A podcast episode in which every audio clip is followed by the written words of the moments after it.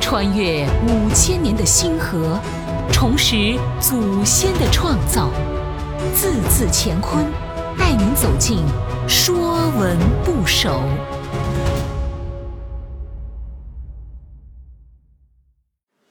说文不首》主，主这个部首，就是笔画中的点，也是标点符号中的顿号。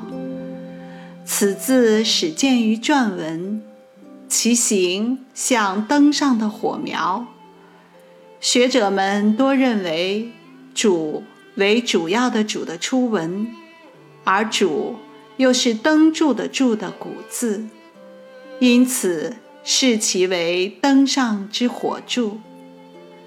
初名山居野处，常为篝火而取暖栖息。故火为人之主，乃是人心所向。这个说法无确证，在文献中也没有词例。《说文》讲：“柱，有所觉止。柱，而食之也。凡柱之属，皆从柱。柱，有所觉止。”古代书籍没有标点符号，古人读书在语义未完而需要停顿的地方，会点个点在两字中间，在句中的地方将点点在字的旁边，用注这一点表示语句停顿，即有所觉止。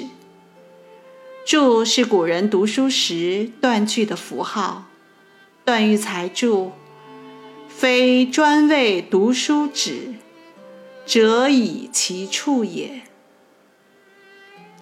注而识之也。”古人很重视句读的训练，因为明辨句读是读懂古书的起点。假设断句没有错误。也可以证明对古书有了初步的理解，所以《礼记学记》说：“一年是离经变质。”所谓“离”，就是断句，是说小孩读书一年以后要考察明辨句读的能力，读懂经典才能明察圣贤志向。注。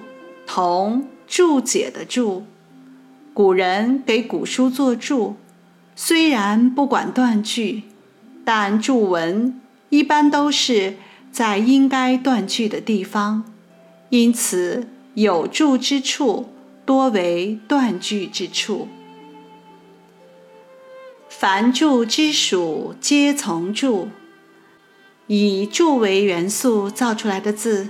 大多有“主”的含义，比如“主人”的“主”，“主”灯中火主也。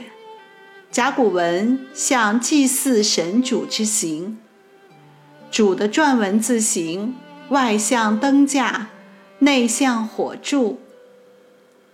比如“剖”，“剖相与语，唾而不受也。”一同呸，表示斥责或唾弃。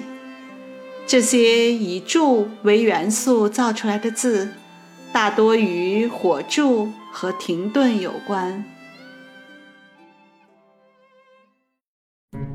本栏目由字字乾坤出品，更多课程内容请关注公众号。